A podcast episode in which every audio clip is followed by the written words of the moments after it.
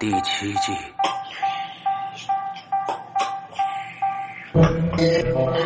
天堂旁，鱼儿。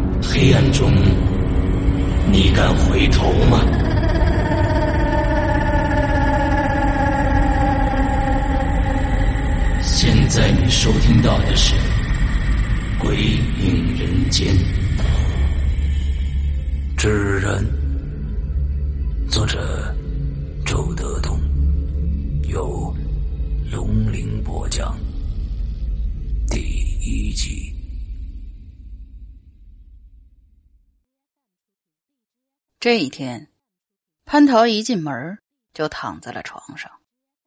他洗了一天的盘子，累得腰酸背疼的。天沉沉的黑下来，他也懒得去开灯。黑暗之中，有一两只蚊子围着他嗡嗡直叫，肆无忌惮的寻找下嘴的地方。楼下隐隐传来了打麻将的喧哗声。蟠桃租的是位于郊区的一个农民房，是个两层的小土楼，楼下住着几位房客。只要天一黑，他们就聚在一起打麻将，非常的吵。楼上只住着蟠桃一个人。有一次，他下去跟他们交涉，那几个人不但不停止，反而说了很多难听的话，把蟠桃给气哭了。所以，蟠桃想着直接睡了得了。可那帮人吵得实在太厉害，于是他索性坐起来，打算到外面走一走。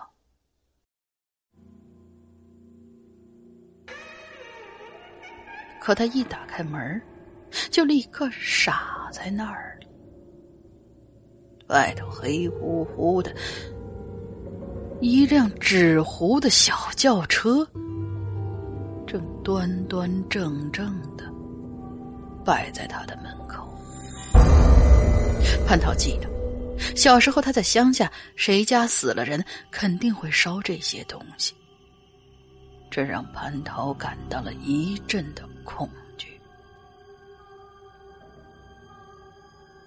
这世界上什么东西最恐怖？血盆大口、青面獠牙、骷髅、面具，都不是。最让人感到发瘆的，其实就是这些纸糊的人和物。他们的可怕程度，甚至远远超过了死人本身。那些金童玉女，就像真人一样的大小，身上画的大红大绿，脸却是惨白惨白的，眼睛定定的看着前方，呈现着一种纸一样的表情。还有纸糊的牛，纸糊的轿子。纸糊的衣服、裤子，那都是丢了魂儿的牛，丢了魂儿的轿子，丢了魂儿的衣服，他们全部都散发着一股纸灰的气息。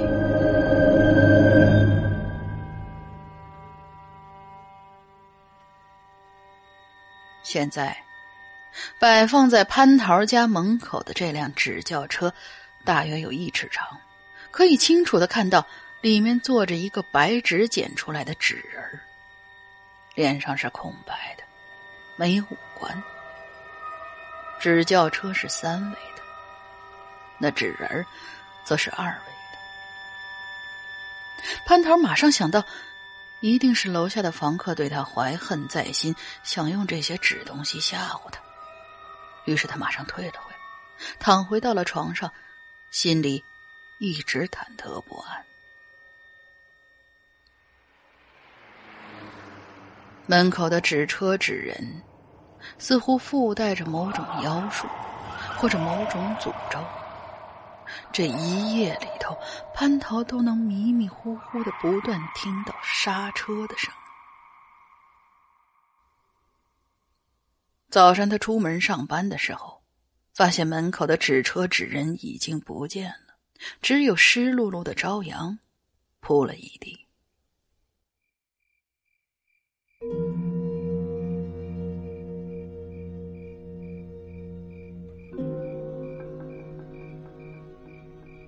天又沉沉的黑下来了，城市在远方，五彩斑斓。那星星点点的灯火后面，不知隐藏着多少温馨和肮脏的事件。蟠桃一个人走在僻静的柏油路上，他有一种被抛弃的感觉。她是一个不善言语的女孩，揣着一颗多愁善感的心。孤独而缄默的活着，就像一条游荡在黑暗水底的鱼一样。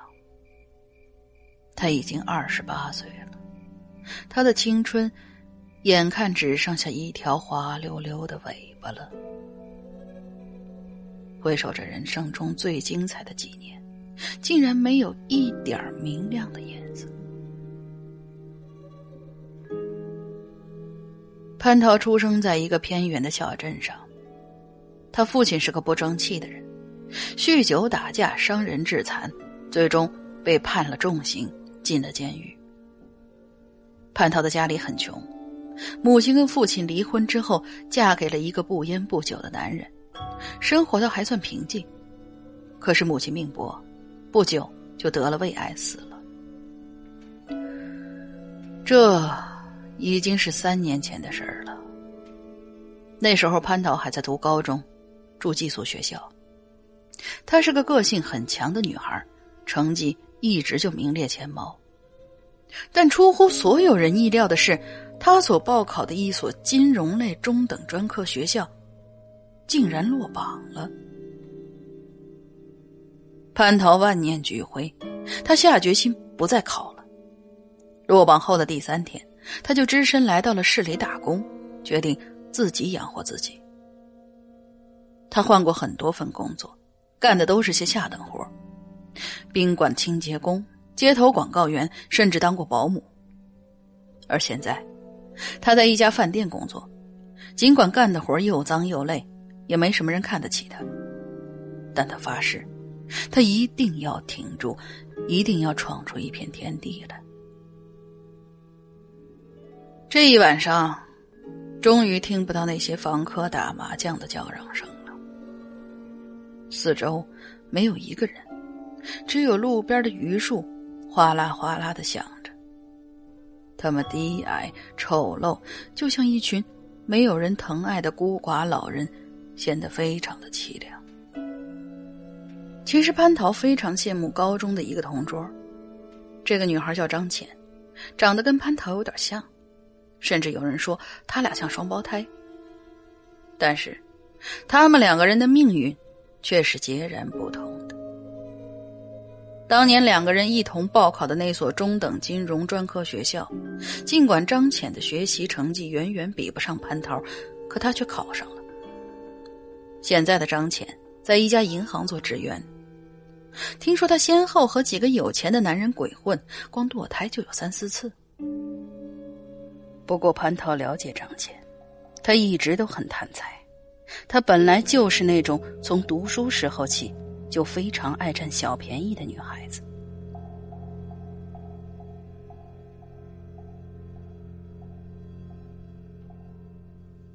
每天工作结束之后，蟠桃都累得腰酸背疼。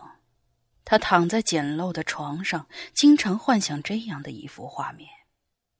他跟张浅一样是一个银行职员，他对所有的顾客都十分热情周到，被评为了优秀员工。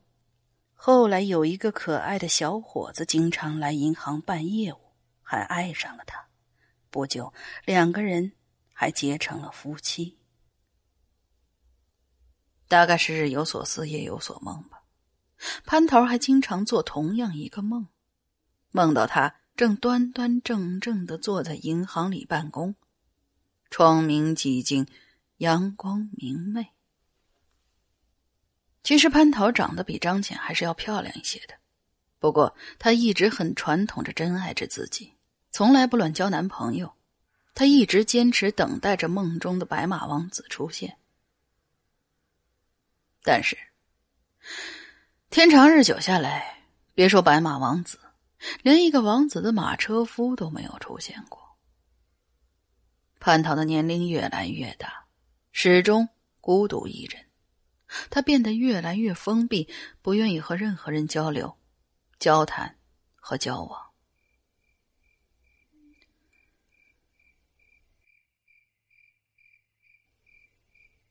就这么想着，走着。蟠桃似乎就听到，他的背后，好像有汽车引擎的声音传了过来。他回头看了看，夜路漆黑，什么车都没有。于是他转过身，继续朝前溜达。可没过多久，他好像又听到了一阵汽车引擎的声音，鬼鬼祟祟的。潘涛抖了一下，蓦地就想起一周之前莫名其妙的出现在门口的纸车和纸人不过他没回头，而是把脚步放轻，竖起耳朵听着后头的动静那好像是一辆车。此时，这辆车关闭了所有的灯，正在黑暗之中悄悄跟着他。为了和他保持距离，他开的像只蜗牛一样那么慢。潘涛甚至想象得出，开车的人一只脚板颤巍巍的踩在油门上，把发动机的声音控制在最小，技术极为的老练。也许是因为颠簸的缘故，那只脚板偶然踩中了一下。潘桃猛地回过身去，可是身后的路黑乎乎的，还是什么都没有。他蹲下了身子，借着微亮的夜空做背景，仔细的看，可还是没有看到什么车影儿。蟠桃站起来，他觉得自己可能是听错了。刚刚那些，也许只是市区里边传来的车声。于是他转过身，继续朝前走，依旧边走边思考着命运。一个人在一生之中总会做出无数的选择，每一个选择都可能导致完全不同的人生。而站在生命的终点看，每个人都只能划过一条生命的轨迹，绝不可能改变。而实际上，命运本身也包含了每一次的选择。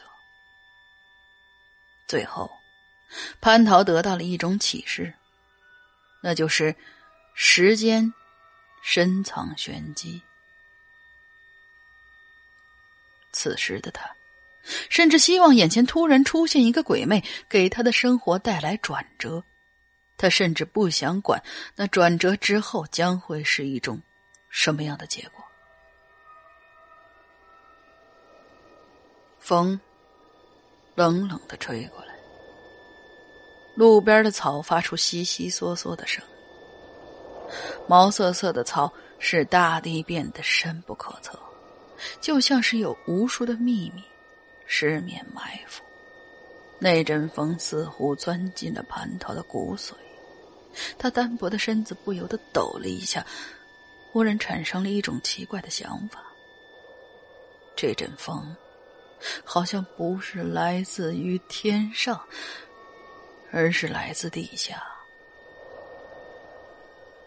他眯起眼睛四下看了看，发现公路的两边似乎站着很多人，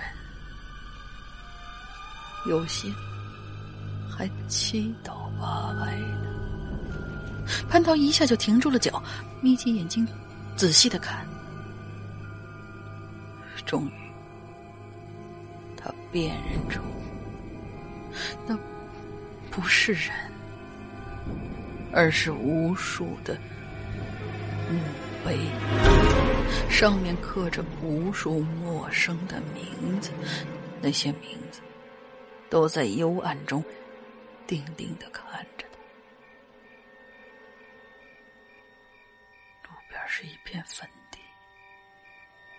潘涛急忙转过身，刚要离开，突然那阵嘘嘘的引擎声又变得真实起来。他猛地回过头去看，就看到一辆白色的轿车蓦地出现。那辆车依旧没开大灯，只是驾驶室里亮着昏黄的灯光，在无边的黑暗中显得极其的恐怖。而更恐怖的是，司机居然没有脸。他穿的是一件白色的衣服，很像是校服。他乱蓬蓬的头发稀疏的挂在头上，他双手紧紧的抓着方向盘，像两只鹰爪一般的干枯有力。他的身体微微的向前倾，他那没有五官的脸几乎贴到了车窗上，死死的盯着半岛，半岛在被撞飞的一刹那，脑海里只有这样一个想法：这辆车。是来索命的。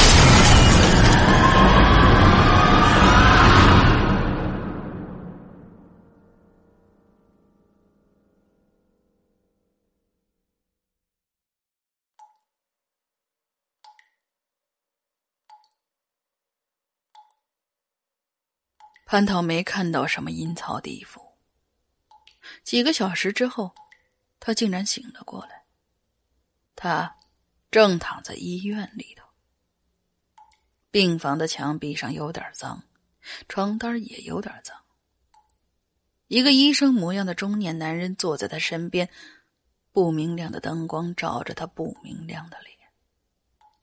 见蟠桃醒了，他笑了笑，露出一口干净的牙：“姑娘，不论遇到什么事儿，你都不该走这条路啊。”那医生的声音。听起来梦一样的飘渺。我，我我没有自杀。四周非常的静，卫生间里的水龙头好像没有关严，水正寂寞的发出滴答滴答的声音。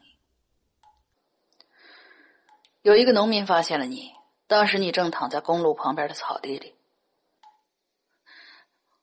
我我真的没有自杀，是是有人想杀我，想杀你？谁想杀你？那个那个人他他他没有五官。医生收住了笑容，怪怪的看着他。大夫，大夫，我没疯，那个人他他真的没有脸。潘桃严肃的重复了一遍。医生垂下了头，低低的说：“呃，那个，好好休息，好好想一想。我先走了，警察一会儿就过来。”医生无声无息的走出去，就像梦一样。病房里就剩下了蟠桃一个人，卫生间滴答滴答的水声。也显得更加的清晰了。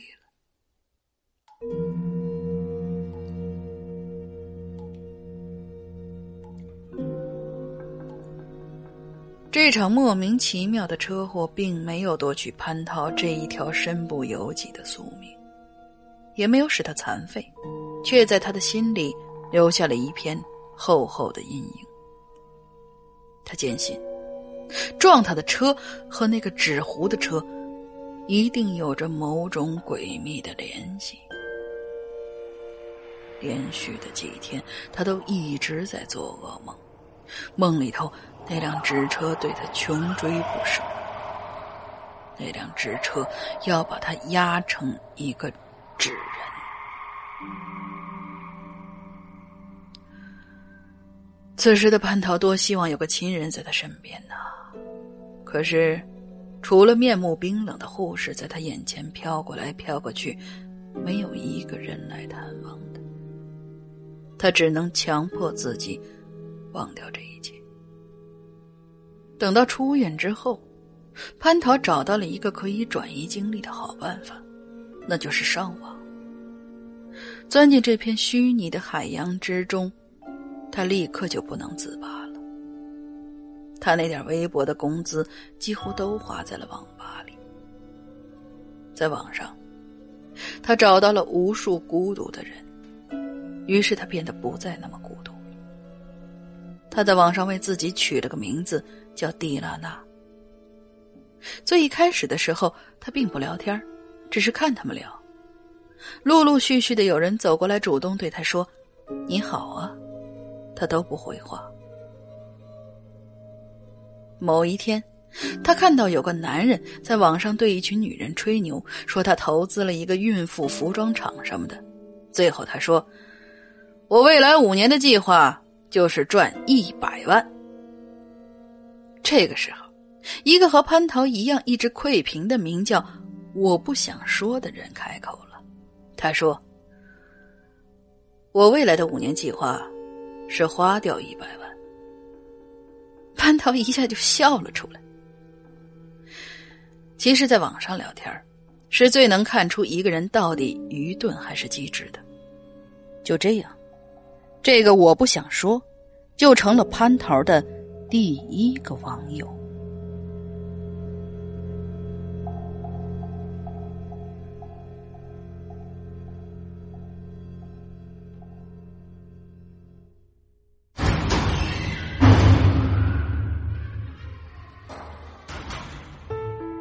刚刚你收听到的是《鬼影人间》惊悚系列音乐剧，更多精彩，请关注新浪微博“鬼影人间”。苹果手机用户请搜索 App Store 关键词“鬼影人间”，即可免费下载精彩 APP。夜深人静，恐惧来袭。你准备好了吗？